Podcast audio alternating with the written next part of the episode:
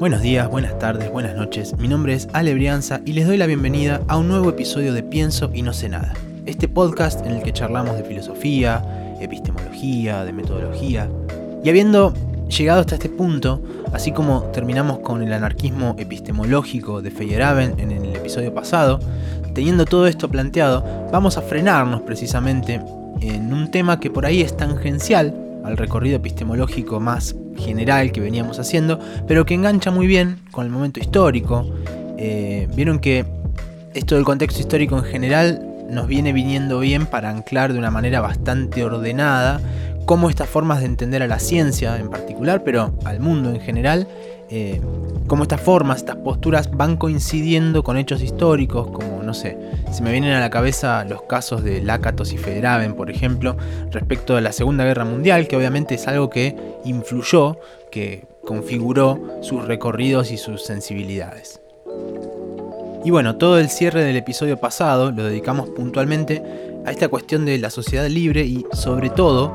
eh, al hecho de cómo la ciencia impacta en esas sociedades que la abrazan como método único. Bueno, de esto particularmente nos vamos a agarrar, porque en verdad Feyerabend no era el único que pensaba y problematizaba estas cuestiones. Entonces vamos a meternos eh, en este tema,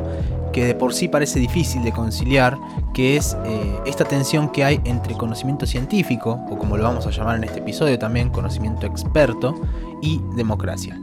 Y ahora vamos a ver también el porqué de esta distinción. Eh, pero bueno, como solemos decir en este momento, sea por donde sea que estén escuchando, si YouTube, Spotify o cualquiera de las plataformas de podcast, primero que no se olviden de suscribirse al canal, de dar follow, de darle a la campanita para que les lleguen los episodios nuevos, y después que va a ser bastante necesario tener en mente, tener fresquito al menos el episodio pasado como para poder cabecear todos los centros que vayan apareciendo. Eh, y como decimos siempre, también si cayeron en este episodio por el título o por la sinopsis, eh, ese resumencito que tiran tanto YouTube como Spotify, obviamente también les doy la bienvenida, pero bueno, sepan que les recomiendo, si tienen la posibilidad, si tienen tiempo, hacer el recorrido completo para tener el panorama general. Eh, el texto que vamos a estar utilizando en esta ocasión es el que le da el título precisamente al episodio, Entre Ingenieros y Ciudadanos, que es un libro de Fernando Broncano, un autor español que trabaja en general en temas que atraviesan a la epistemología, a la filosofía de la tecnología, eh, al conocimiento respecto a la esfera pública. Y bueno, puntualmente, Entre Ingenieros y Ciudadanos es un ensayo de filosofía de la técnica en el que Broncano va a tratar eh, este tema precisamente, esta relación tensa, ¿no?, que hay entre democracia y desarrollo tecnológico, y que la venimos viendo desde el episodio pasado, eh, y que en realidad la venimos viendo subyacente en un montón de episodios, pero que el episodio pasado se hizo ahí de alguna u otra manera explícita. Y como para bajar a tierra el título, esto de Ingenieros y Ciudadanos tiene que ver con los niveles de conocimiento sobre un área, ¿sí? El conocimiento experto en la imagen de ese ingeniero imaginario, y el saber común, en el orden de lo más general, si se quiere, en la imagen del ciudadano. Broncano en este ensayo intenta acercarnos a posibles situaciones en donde la ciencia y la técnica funcionan de manera ordenada y en comunión con una sociedad también ordenada. Y puntualmente vamos a trabajar con el capítulo cinco, que se llama Tres formas de reparar el error de Epimeteo, el conocimiento experto en la esfera pública. Que bueno, es de lo que venimos hablando y, y lo que hemos medio picoteado en esta intro. Y es interesante porque Broncano elige comenzar el capítulo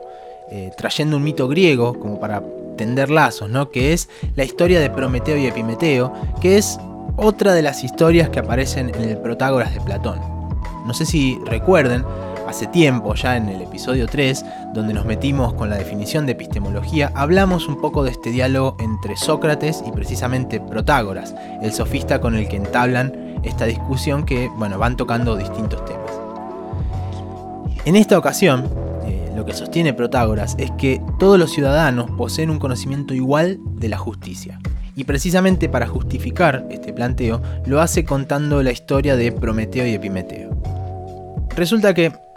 en el momento de crear a las criaturas mortales, los dioses le encargan a Prometeo y Epimeteo, que eran dos hermanos, eh, les encargan la tarea de repartir los dones entre estas criaturas mortales. Y en ese momento, bueno, después de recibir el encargo, a Epimeteo, así como muy entusiasmado, se le ocurre ser él quien lo haga y que después Prometeo solamente lo chequee, que haga un control al final. Y bueno, Epimeteo pensó que la mejor manera de repartir estos dones era con un sentido de la equidad.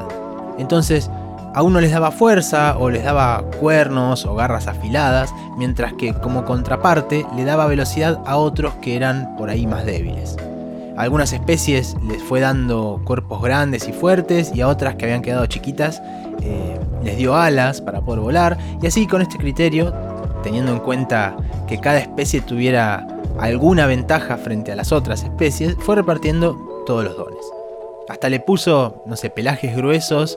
eh, a las especies que iban a habitar las tierras más frías, y como etapa final de su repartija dispone incluso alimentos distintos para cada especie. Algunas eh, hierbas de la tierra, a otras frutos de los árboles, a otras raíces, y después hubo especies a las que incluso les permitió alimentarse con la carne de otros animales. Y para compensar a estos animales que tendrían la suerte, o bueno, la mala suerte de volverse presas de los carnívoros, les dio el don de la fecundidad para asegurarles una buena descendencia.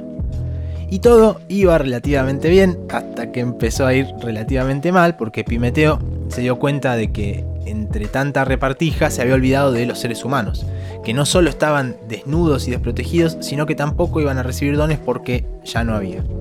Y bueno, en eso llega Prometeo, que había quedado encargado de hacer este chequeo al final, y se agarra la cabeza, por supuesto, pero como Epimeteo se la mandó, pero no deja de ser su hermano y no lo iba a mandar al frente con, con los dioses, Prometeo piensa en alguna alternativa para solucionar el problema. Entonces se le ocurre robarle a Atenea y a Hefesto el ingenio científico y técnico junto con el fuego, y se los ofrece como regalo a los seres humanos para compensar este olvido que había sufrido su hermano. Y entonces la humanidad con esto recibe la sabiduría para conservar la vida, pero sin recibir la sabiduría política, porque este era otro don eh, aparte que estaba en poder de Zeus, eh, digamos en otro lugar distinto al que Prometeo había entrado para robar. Y obviamente la cosa no terminó ahí. Prometeo fue descubierto, obviamente a los dioses no se les escapaba nada, y fue castigado por este robo. Pero, por otro lado, los humanos eh, ya tenían estos dones y comenzaron a proliferar y a extenderse, aunque, viéndolo en perspectiva, estos conocimientos no estaban resolviéndoles todos los problemas, porque al no conocer las artes de lo social, esa sabiduría política que tenía Zeus, estaban en una continua guerra entre ellos y eran incapaces de fundar ciudades y habitarlas de forma pacífica. Entonces, bueno, ya viéndose desenojado y viendo cómo estaba la cosa, Zeus resuelve definitivamente el problema enviando a Hermes para que reparta entre toda la humanidad el conocimiento social y el sentido de la justicia, dando lugar con esto al nacimiento de las polis, que son las ciudades griegas, y con esto también, en consecuencia, a las leyes. Esto es interesante porque lo que cuenta Protágoras mediante esta historia es una de las primeras... Eh, Una de las primeras formulaciones de la idea de contrato social, del cual vamos a ver rebotes, reflexiones, eh, y no en el sentido de algo reflexivo, sino en el sentido de algo que se refleja, ¿sí? Reflexivo en ese sentido, porque vamos a ver estos reflejos de la cuestión de la organización social y de las funciones que se ocupan en toda la filosofía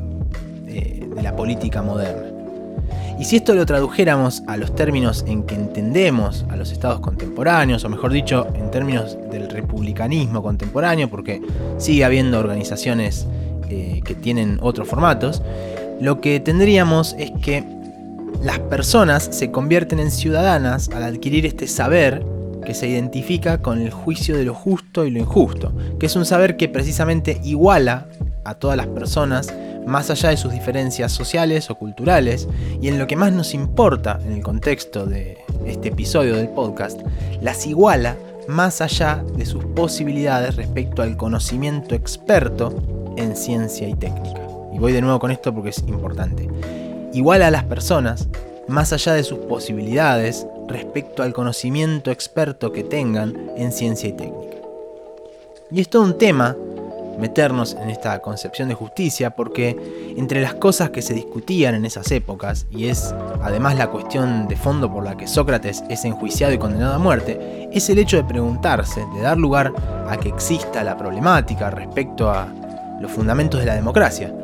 y si en este contexto este supuesto gobierno del pueblo era un gobierno de los mejores o nada más de los más ingeniosos en la palabra. Y en este sentido, para Platón, la historia de Protágoras no resuelve ni explica la situación, porque no le parece que la distribución de poder de, por ejemplo, la asamblea, sea por sí mismo una distribución de la justicia. Y precisamente, en base a ver juicios con arbitrariedades o condenas basadas en venganzas y cuestiones personales, descree también de que las personas sean justas de manera espontánea, digamos, eh, que tengan un sentido natural de lo justo y lo injusto, como planteaba esta repartición que hizo Zeus. En cambio, Platón dice que entre poder y justicia hay ciertas tensiones que terminan de estar determinadas por una distribución del poder que obedecería al lugar que ocupan esos ciudadanos en la ciudad. Este planteo, que además de dejar entrever las injusticias que pudieran existir en Atenas, y recordemos una vez más el juicio del propio Sócrates, ¿no?, que obviamente es un gran antecedente para que Platón piense como piensa, pero para no irnos por las ramas, Eh, decíamos, este planteo, estas tensiones entre el poder público y la autoridad, nos dan el pie para retomar con todo lo que estuvimos charlando el episodio pasado y llegar a las preguntas que se hace Broncano, que son, ¿de qué manera una distribución justa del poder y la autoridad y de los bienes públicos es fruto de una adecuada y eficiente distribución del trabajo epistémico y técnico? Y en el sentido contrario, ¿de qué manera una adecuada división del trabajo epistémico termina siendo una ordenación justa para la sociedad? Y además, bueno, para no quedarnos en el problema de Platón, nos toca hacer el salto a las sociedades actuales, que ya desde el siglo veinte se sostienen eh, desde una lógica de globalización y con un capitalismo ya, digamos, avanzado. Y la investigación y el desarrollo, es decir, el hecho de llevar los resultados de esas investigaciones a su implementación, producción y demás, en los términos que la conocemos, comenzaron a partir de la Segunda Guerra Mundial y la Guerra Fría. Y tal como comenta Broncano, se puede interpretar como un aparato en el que interactúan tres partes. Un sistema académico superior, que serían las universidades, los centros de investigación, que está orientado precisamente a eso, a investigar. En segundo término, un sistema gubernamental que dedica una parte de su presupuesto en financiar precisamente a la investigación. Y por último, un sistema empresarial, ya sean empresas públicas o privadas, que se supone que invierte en implementar las nuevas tecnologías que vayan apareciendo en cada rubro. Hay que tener presente además que este sistema tripartito se asentó fuerte en la década de los sesenta, convirtiéndose en un núcleo esencial para las sociedades desarrolladas. Y esto lo podemos ver no tanto en relación a los colores o signos políticos de los gobiernos de turno de cada estado, sino al propio lugar estratégico que toman estos estados en la historia, ¿sí?, en la matriz colonial de poder. Para decirlo en criollo, podríamos hablar de cierta política de estado de parte de estos países más desarrollados por mantener estas tres patas funcionando, ¿sí?, la investigación institucional, el hecho de financiarla y abrazar a las empresas que implementan el desarrollo. Mantener estas tres patas funcionando más allá de a qué partido le toque gobernar, porque de una u otra manera se entiende que el lugar estratégico que ocupan estos países desarrollados depende precisamente de tener ciertas puntas de lanza en materia de investigación y desarrollo científico. Ahora, así como hablamos de países desarrollados, también podemos hablar de qué pasa con los subdesarrollados o los que están en vías de desarrollo, porque mientras tanto seguimos teniendo conflictos armados por el control del petróleo y de, no sé, otros recursos naturales, eh, o las guerras por los fundamentalismos religiosos, grandes movimientos migratorios como el que hoy por hoy tenemos en nuestro continente, por ejemplo, desde Venezuela. Este trasfondo denso, oscuro, también es gracias a esas democracias modernas, que de una u otra forma, con más o menos apoyo, por más o menos presiones externas, terminan tomando decisiones que sostienen estas situaciones a lo largo del tiempo, que podríamos considerar que son injustas para muchas personas. Y en este sentido, Fernando Broncano, citando a su vez a John Rawls, un filósofo estadounidense que le dedicó mucho a este tema de las injusticias en las sociedades, va a decirnos que en verdad la democracia es un sistema que es muy frágil y que de la misma manera que apareció, de una forma tan particular como reciente, en el contexto de la historia de la humanidad, eh, puede tener un final cercano y previsible a causa precisamente de todas estas tensiones acumuladas de un tiempo a esta parte. Podríamos dedicarle más adelante un episodio a Rawls porque es un filósofo muy interesante para abordar estos temas, pero en lo que nos va a importar en el contexto propio de, de, de lo que estamos charlando hoy, nos vamos a quedar con esta relación compleja y tensa, sobre todo, entre el sistema de innovación y un sistema democrático que se supone que ordena a una sociedad justa y que viene arrastrándose por una cuestión de tradición impuesta de la ciencia moderna que desde que se convirtió en una institución importante viene haciendo un trabajo grande en convencer a la sociedad de la importancia del conocimiento como fuente de poder y de beneficio social.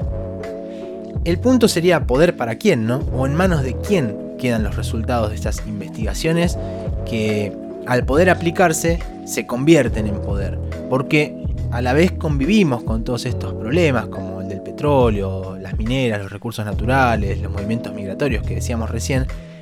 que igual son fruto de esas sociedades democráticas que impulsan estos modelos de innovación. Antes de seguir, nos toca definir dos conceptos que, aunque parecidos, son cosas distintas, que son epistemología política y política epistemológica. Cuando hablamos de epistemología política, estamos hablando de una rama de la filosofía política que aborda los procesos de conocimiento en determinados contextos sociales. Y cuando nos referimos a política epistemológica, estamos haciendo referencia a cuáles son las políticas que se ponen en práctica, en general desde el Estado, para apoyar la promoción y la gestión del conocimiento. Y hacemos esta distinción porque ahora vamos a quedarnos con tres formas de entender el cruce entre epistemología política y política epistemológica, que fueron muy importantes históricamente en el armado y en la configuración de las políticas que nos encontramos en los estados contemporáneos eh, respecto al lugar que ocupa la ciencia, y que además siguen siendo modelos de referencia en lo que respecta al problema de si es posible que una ciencia bien ordenada ayude a tener una sociedad bien ordenada.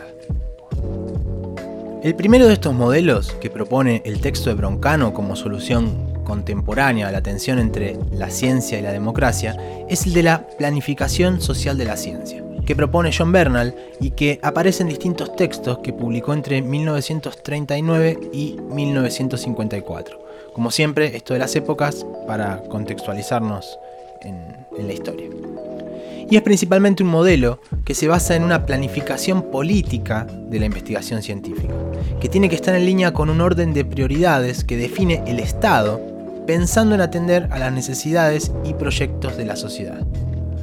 Les leo una cita de La función social de la ciencia, que es el texto que mencionábamos recién del año mil novecientos treinta y nueve. Dice: la ciencia ha dejado de ser una ocupación de nobles curiosos o de mentes ingeniosas apoyadas por patrones ricos y se ha convertido en una industria apoyada por grandes monopolios estatales y por el propio Estado. Imperceptiblemente, esto ha alterado el carácter de la ciencia, que ha pasado desde una base individual a una base colectiva y ha incrementado la importancia del aparato y de la administración. Y ahí termina la cita. Esto tiene en principio un impacto fuerte porque presenta una posición contraria al conocimiento por el conocimiento en sí mismo, que era un pilar fuerte de la ciencia, de esa ciencia que hacían estos nobles curiosos e ingeniosos de los que habla Bernal. Acá la ciencia está pensada como un proyecto social que tiene como objetivo la satisfacción de las necesidades humanas en un doble sentido, si se quiere, que sería el de disminuir los problemas por un lado y por el otro el de crear bienestar. Y hay que decir que todo este planteo tiene una fuerte impronta marxista desde el punto de vista más pragmático, ¿no? Porque Marx planteaba que el conocimiento solo puede considerarse verdadero cuando marca una diferencia en la práctica. Y como para completar esta idea, Bernal va a decir que la ciencia, dentro del sistema capitalista, nunca podría llegar al mejor camino, ni puede cumplir su función porque, en primer lugar, es apropiada para fines privados y particulares. Y en segundo lugar, porque las sociedades capitalistas están siempre mal organizadas respecto a la distribución de bienes, y el conocimiento es uno de esos bienes que circula desigualmente. Y esta posición de Bernal nos hace pensar que, para él, la única forma de ordenar a la ciencia es a partir de una transformación hacia sociedades socialistas, donde exista esta estructura ordenada en función de la satisfacción de las necesidades generales, y a partir de ahí sí eh, poder vislumbrar los objetivos legítimos de la ciencia. Y aunque no podemos hacer un análisis crítico porque este modelo nunca se llegó a aplicar al cien por ciento de manera sostenida, sí podemos traducir los términos de la teoría de Bernal a escenarios más generalistas. A ver, no tenemos que perder de vista que, para él, la búsqueda de una sociedad más justa depende en cierto modo también del desarrollo de una ciencia preocupada genuinamente por los problemas de la sociedad que la financia. Y por otro lado, podemos entender que, de igual manera, en una sociedad capitalista, se pueden llegar a dar pasos en esta dirección, entendiendo que la ciencia debe ser promocionada, debe ser financiada, debe ser empujada desde los problemas de la sociedad hasta donde se pueda, porque igual va a ser un factor importantísimo para una sociedad más justa que, a la vez, eh, al ir solucionando los problemas de base y crecer, y por crecer me refiero hasta en términos económicos, eh, ese crecimiento genuino le daría a la ciencia las gracias en más presupuestos y financiaciones que permitirían una expansión sostenida y legítima. O sea, voy de nuevo, la ciencia, direccionada por el Estado, apunta a resolver los problemas más próximos de la sociedad. Gracias a esto, la sociedad mejora, crece en distintos aspectos y con ese crecimiento se ve beneficiada nuevamente la ciencia, que puede seguir resolviendo estos problemas por el financiamiento nuevo que le va llegando. Entonces, entendiéndolo así, la política científica en el modelo de Bernal es un instrumento de mejora de la ciencia y a la vez un medio estratégico de cambio social. La segunda opción que propone el texto de Broncano es el llamado modelo de la República de la Ciencia. Y vamos a ver que no solo es la segunda opción, sino que Michael Polanyi, que es quien postula estas ideas, es un gran oponente intelectual y epistemológico de Bernal. Y esto es porque Polanyi se encuentra en el otro extremo político. Eh, Polanyi, como también lo fue Popper en su momento, Eh, representa la reacción liberal contra las ideas marxistas que se extendían en esa época, y es por esto que con su planteo abraza una solución liberal universal que le da total autonomía a la ciencia, postulando que son ilegítimas las demandas políticas que se le hacen a la ciencia con intereses exclusivamente partidarios, y también que esta línea va a decir que es ilegítimo que los proyectos de la comunidad científica y académica tengan que estar de acuerdo con las políticas de su gobierno. Esto además bajo el riesgo de ser excluidas del financiamiento si se pasan de la raya. Y atendiendo al problema general del que venimos hablando, Polanyi va a decir que hace falta una reformulación que tenga en cuenta a las nuevas relaciones que puede haber entre el gobierno de un lado y la ciencia, la academia y la educación superior por el otro, pero siempre velando por la libertad académica, siempre velando por una ciencia independiente del Estado. Y esto de volverla independiente del Estado no es ingenuo. El objetivo de la epistemología política de Polanyi es defender la autonomía de la ciencia contra las intrusiones ideológicas que él, bueno, asociaba principalmente al marxismo. Para eso, desde su posición liberal, va a decir que la ciencia y su comunidad funciona con principios económicos similares al mercado de bienes, pudiendo usarse la oferta y la demanda como un sistema de autoajuste interno. Y en base a estas demandas y en base al rendimiento que se espera obtener de los resultados, es que, según Polanyi, debería ordenarse el reparto de fondos para el sistema científico. Ahora, si el Estado no da dirección a las líneas de investigación que prefiere financiar, ¿quiénes proponen los temas para iniciar proyectos nuevos que desemboquen en investigación y desarrollo? Les leo una cita del texto donde explica esto, precisamente, que se llama La República de la Ciencia, su teoría política y económica, y que es de mil novecientos sesenta y dos. Dice: no importa para este propósito si el dinero llega de la autoridad pública o de fuentes privadas, ni si se desembolsa de unas pocas fuentes o de un gran número de benefactores. en tanto que la distribución siga la guía de la opinión científica, dando preferencia a los científicos y a los temas más prometedores, la distribución de ayudas producirá automáticamente una ventaja máxima para el desarrollo de la ciencia como un todo. Y ahí termina la cita. Como vemos, para Polanyi, el rol del científico sigue siendo un rol con un peso muy fuerte dentro de la sociedad. Y como plantea el texto, eh, la ciencia pasa a constituirse como una república dentro de la república.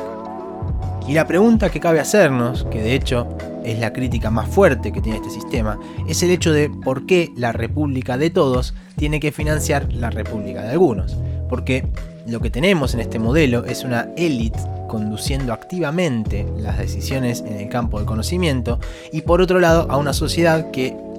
está sometida, que, que, que le responde a las pasiones intelectuales de esa élite.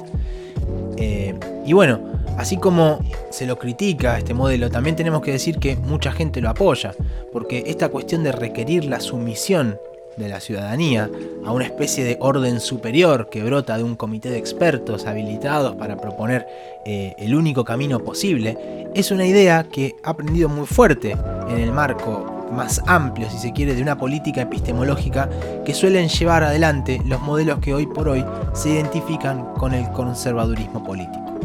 Y además, a nivel sociedad, en verdad, esa cosa del científico enaltecido y demás coincide en buena medida con un imaginario colectivo que sigue existiendo en muchas sociedades y que incluso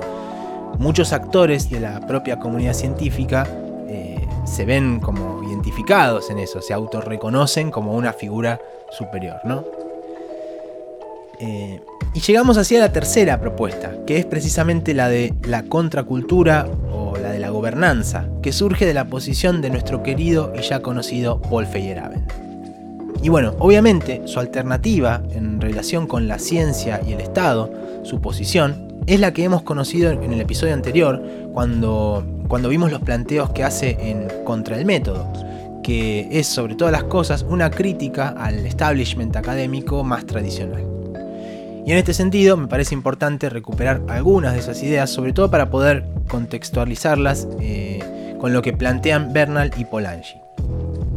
Recordemos que para Feyerabend la ciencia es algo relativamente nuevo y que sobre todo no posee una estructura común, es decir, no hay elementos que aparezcan de forma sistemática en todas las investigaciones científicas de todas las ramas. Y por otro lado, eh, estaba esta cuestión de que el método científico, está bien, propone muchas normas, que inducción, que deducción y todo muy lindo, pero después, eh, cuando miramos para atrás, nos damos cuenta que en muchos descubrimientos de los que fueron muy importantes para la humanidad, estas reglas fueron vulneradas. Entonces,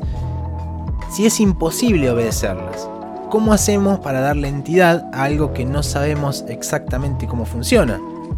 Y esto a la vez le da fuerza a su argumento del pluralismo, en el que no habría razones para que nos obliguen a preferir a la ciencia y al racionalismo occidental por sobre otras tradiciones que también le solucionan problemas a la gente. Y bueno, como ya podíamos imaginarnos, la posición de Feyerabend es rupturista. Y en este sentido se va a distanciar de los dos planteos anteriores basándose, por un lado, en que la ciencia es financiada por los impuestos de la ciudadanía. Y por otro lado, en el hecho de que no podemos tener eh, seguridad con una anticipación sobre los resultados de esos procesos científicos.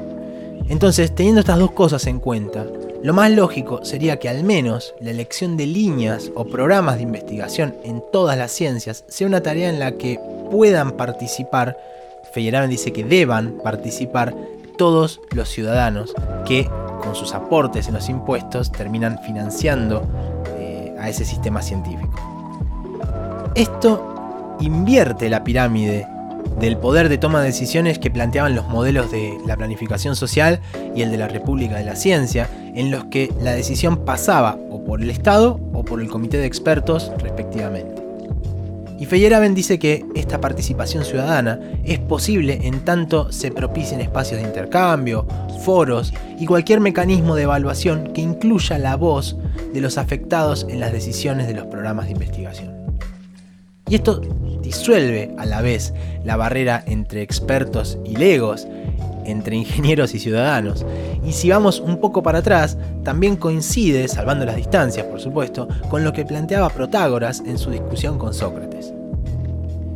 Y bueno, si bien lo novedoso de esta propuesta es precisamente esta inclusión de las muchas voces que se pretende que formen parte de las decisiones en ciencia, tecnología y por decante de la sociedad, la debilidad es que una masa de gente convencida de algo, por más que ese algo no sea verdadero, es difícil de frenar. Y si bien en esas épocas no estaba definido de esta manera, hoy lo podemos eh, entender, por ejemplo, como todo lo que sucede con la posverdad,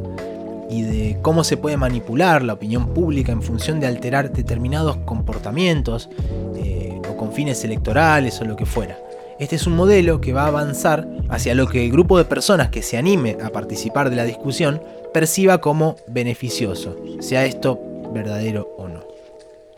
Y llegamos al momento de recapitular y tener alguna conclusión alrededor de todo lo charlado. Y qué mejor que retomar y poner en perspectiva también las reflexiones de Fernando Broncano, ¿no? El propio autor de este texto con el cual estamos trabajando. Porque si bien en principio estas tres posiciones que fuimos conociendo eh, son en sus contextos soluciones coherentes y además representan concepciones que se han extendido en mayor o menor medida en el mundo contemporáneo, las tres tienen problemas. Y problemas que no tienen que ver con la ciencia en sí misma, que sería otro problema, eh, un problema extra ese, eh, sino que las tres posiciones tienen implícito un sesgo en lo que respecta a la toma de decisiones, que bien puede venir de parte del Estado, de la comunidad científica o de la participación ciudadana, según sea el modelo. Cada parte, casi de manera lógica y de supervivencia, va a perseguir sus propios intereses y, como dice Broncano, aunque no tengamos una solución respecto a esta lucha de intereses que de hecho existe, sí podemos intentar definir puntos de encuentro que nos ayuden a transformar nuestras democracias en repúblicas más deliberativas, en las que se construya una esfera pública más transparente. Esto de buscar la mayor deliberación tiene que ver con que en la mayoría de las decisiones científicas y tecnológicas contemporáneas aparecen estos intereses ligados a los problemas que mencionábamos antes, ¿sí? De orden económico, industrial, político, geopolítico, el impacto en distintos movimientos sociales. En un modelo más transparente, la función básica de la esfera pública sería la de hacer explícito este sistema de necesidades e intereses y, por otro lado, establecer las condiciones de legitimidad para llegar a ese consenso entre las partes que se vean implicadas. Por supuesto, esto tiene un trasfondo de muchísimas responsabilidades que deberían compartirse, porque en esa búsqueda de consenso, en esa discusión ideal que estamos planteando entre el conocimiento experto y los valores compartidos por la ciudadanía, solo funcionaría eh, en el marco de una comunidad, en, en una sociedad, que desde las políticas epistemológicas sea capaz de asumir de manera colectiva sus proyectos y compromisos, cosa que en las democracias actuales, que son en general bastante personalistas, eh, es un poco complicado. Y en este sentido, la reflexión final de Broncano es que si la ciencia, por estas dificultades, por los sesgos, por la imposibilidad de dejar conforme a todo el mundo, se aleja de alguna manera del sistema democrático como tal, no sería loco pensar que así como en algún momento histórico los medios de comunicación se convirtieron en el cuarto poder de esa división original en tres que plantea el republicanismo, la ciencia se configure como un quinto poder, conformado tanto por el sistema público y privado de investigación, operando en términos no solo de ciencia, sino de opinión, de imagen pública, de ciertas personalidades y otras maneras que tal vez hoy por hoy no podemos imaginarnos, pero que terminan modelando los valores que maneja una determinada sociedad. Y bueno,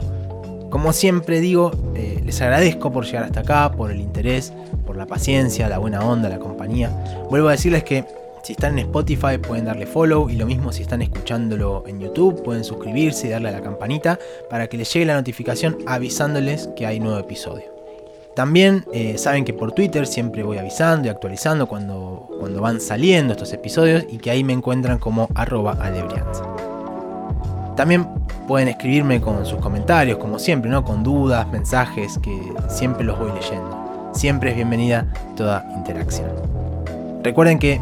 si estos episodios les vienen bien para sus clases, seminarios o lo que fuera, todo está a su disposición y que nada me pone más contento que, que estos materiales lleguen a la gente que les sirve para aprender, repasar o no sé, al menos acercarse a estos contenidos. Soy Ale Brianza, gracias nuevamente por acompañarme en esto que se llama Pienso y no sé nada. Hasta la próxima.